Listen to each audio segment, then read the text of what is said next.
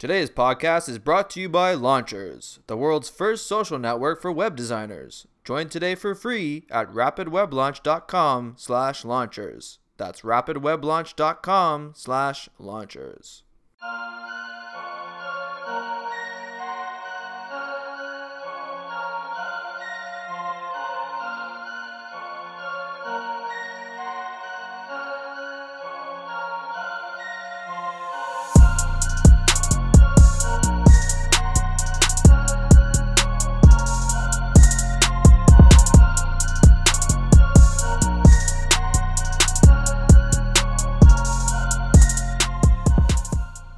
I'm sorry, I just can't take this anymore.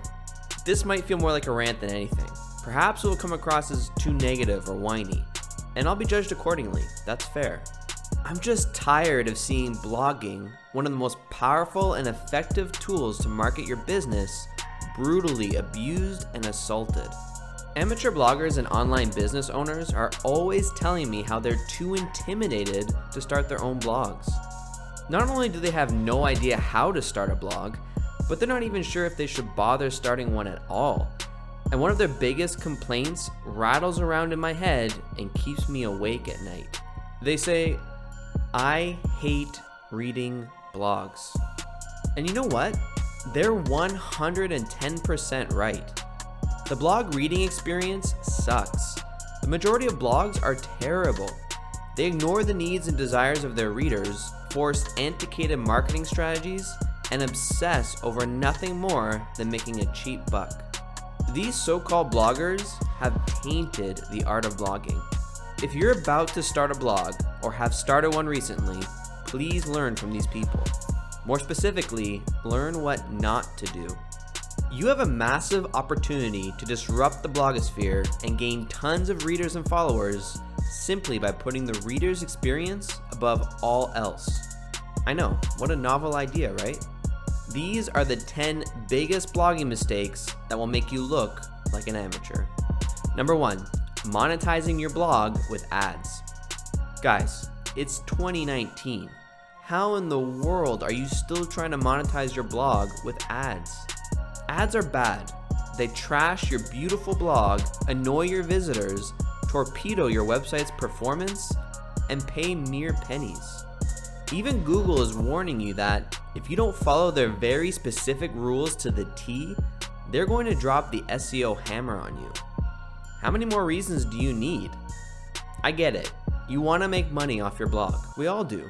But running ads is not the way to do it. Here's what you should do instead monetize your blog by selling your own products or services. Yes, this takes a lot more work, but the payoff is that much greater. Your ROI will be exponentially higher when you're selling your own stuff.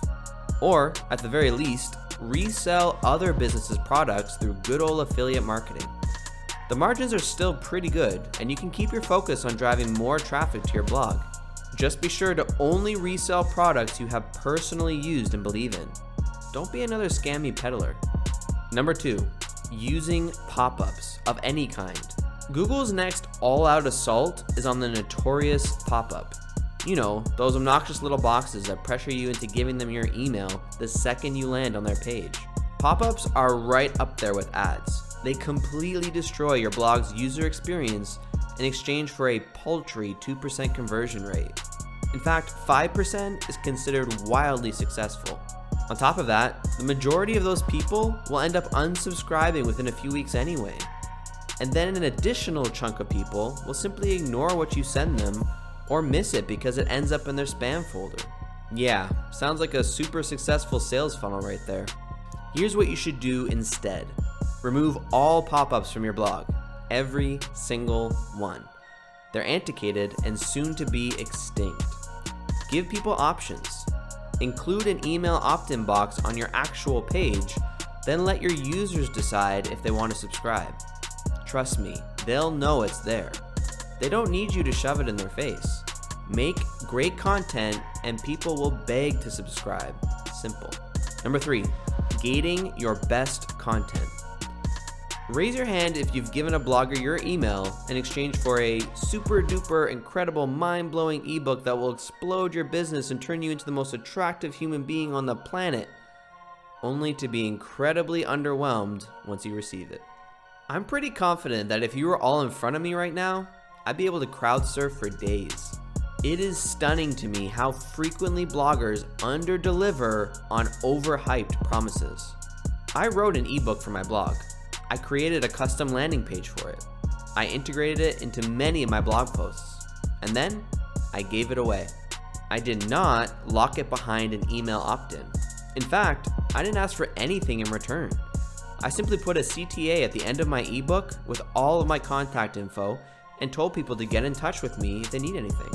Do you know how many people reached out to me and thanked me for this simple little ebook? Many of these people ended up becoming some of my most loyal fans and subscribers. Here's what to do instead give away your best content for free. There are so many fakers and snake oil salesmen out here. The best way to grow your blog and online business is by proving to the world that you know what you're talking about. Write your best posts, produce your best videos, share your best podcasts, then give it all away. The people and money will follow. Number four, treating email marketing as the holy grail of the blogdom. Heads up, email marketing is dying. I know I am very much in the minority on this take, I'm well aware. One of the most incorrect assumptions that continues to circulate around the blogosphere is that email is the only marketing channel that you own. This is 100% false. You don't own a dang thing. Do you know how much email has changed over the years? It's a communication channel that continues to evolve and adapt, just like all of the social networks that bloggers love to compare it to. Or do you not remember the days when spam filters were easy to bypass? All emails fell into your inbox instead of segregated tabs, and government regulations were loosey goosey. Here's what to do instead accept the fact that you don't own anything. You're merely leasing, including your email list. We all are. The best thing you can do is diversify your marketing channels so that you never rely too heavily on one of them. Never forget about the online publishers who grew an audience on Facebook only to be screwed over by Facebook's algorithm changes, or the newspapers who were too slow to adapt to the internet, or the taxi industry who thought they had a monopoly only to be upended by smartphone powered ride sharing. The same thing can happen to your email list one day. Don't get comfy. Number five, copying other successful bloggers. I can learn about building a profitable blog from guys like Pat Flynn, Brian Dean, Neil Patel, or a gazillion other online entrepreneurs. Do you know why I keep going back to Pete McPherson's Do You Even Blog? Because I like his style. I like his transparency, genuine quirkiness, and rather frequent spelling errors. I find myself listening to his podcast even when I'm already well acquainted with the info being presented, because I find it entertaining. And this is uniquely Pete.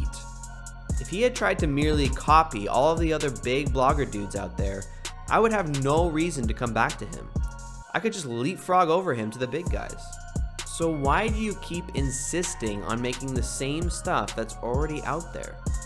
Here's what to do instead. Do you. Write, create, and inspire in your own unique style. I promise you are not as boring as you think you are. Everyone has a story to tell. There is nothing wrong with getting inspiration from others. After all, all of our output is a direct result of our input. But how you share that information is what makes all the difference. And there's only one person on earth who can do that differently you. Number six, writing boring blog posts. This blogging mistake is just a direct result of laziness. The old days of writing a 1,000 word post and stuffing it with targeted keywords are long gone, guys. It's time to get really good at storytelling. And if I see you write one more lazy listicle and plaster it all over spammy Pinterest group boards, I'm gonna need to buy a new laptop after all the table flipping I'll be doing. Here's what to do instead work more personal experiences, stories, illustrations, and life lessons into your blog posts. Don't have ideas? Start a note on your phone and jot down little things that happen to you on a day to day basis, even seemingly irrelevant events. You'd be surprised how many of them you'll be able to work into a blog post or video later. Number seven, relentlessly sticking to a schedule when you have nothing to say. Content schedules are very helpful for creating a big picture view of your content strategy and providing daily motivation to write. But this should never come at the detriment of your actual content. If you don't have anything to say, you don't need to write. Writing a blog post because it's Tuesday and you think people are waiting on bated breath for your post to drop is not a good reason to write, especially if you have nothing to say. I promise you, your followers will be fine if you take an extra day or two to publish something better. Here's what to do instead quality over quantity. Take your time to create a truly useful, inspiring, memorable, shareable, rankable blog post. Remember that you're building a brand, and brands' reputations can be damaged. If you become known for putting out consistent but mediocre content, it will be hard to overcome that when you decide to wake up and start creating something meaningful. Number 8. Using too many generic stock photos. We constantly hear about how important visuals are to creating memorable blog posts. Our attention spans continue to shrink by the day, and we need to be engaged fast if we're going to stick around. And yet, you click on an interesting headline about how to use AI to automate your personal finances and are greeted with a stock photo of a pile of cash in front of a laptop with a side of espresso. Yawn. How many personal finance blogs exist? Thousands? Tens of thousands? If you own one of them, how exactly do you plan to stand out? Here's what to do instead use those stock photos, but edit them and make them your own. Throw a funny text blurb on it, turn it into a meme, or add your own blog's branding to it. It takes a grand total of a few additional minutes per photo, but makes a huge difference in the long term health of your blog's brand. Number 9. Pushing garbage online courses. I have no issue with online courses. They are clearly the latest trend in online business. But as with any trend, you're going to have people jumping on board to do nothing more than take advantage of people and make a quick buck. And I have seen many bloggers creating subpar courses and overcharging for them. Here's what to do instead. If you're planning to build online courses to monetize your blog, do exactly that. Plan. In this day and age, you can find any information you need for free. So, if you plan on selling your take on that information, you need to make it fantastic, in depth, well structured, gamified, community oriented, and fun. If you don't, you will soon face the backlash of your customers who feel duped into buying something that did not meet their expectations. And number 10, ignoring your user experience. Finally, we come to the worst blogging mistake of all ignoring your user's experience. The blogosphere is changing quick. A lot of these old school bloggers who profited off of black hat SEO techniques and subpar content are in for a rude awakening. The good news is, you have the opportunity to step up and replace them. With each new algorithm update, Google is placing a higher priority on UX. They are heavily tracking how your visitors are interacting with your site. Metrics like time on page, pages visited, and click through rate are the new goals. On top of that, they are promoting websites that perform extremely well on mobile. Things like loading speeds, image optimization, and text sizing play a much bigger role in getting your site to rank higher.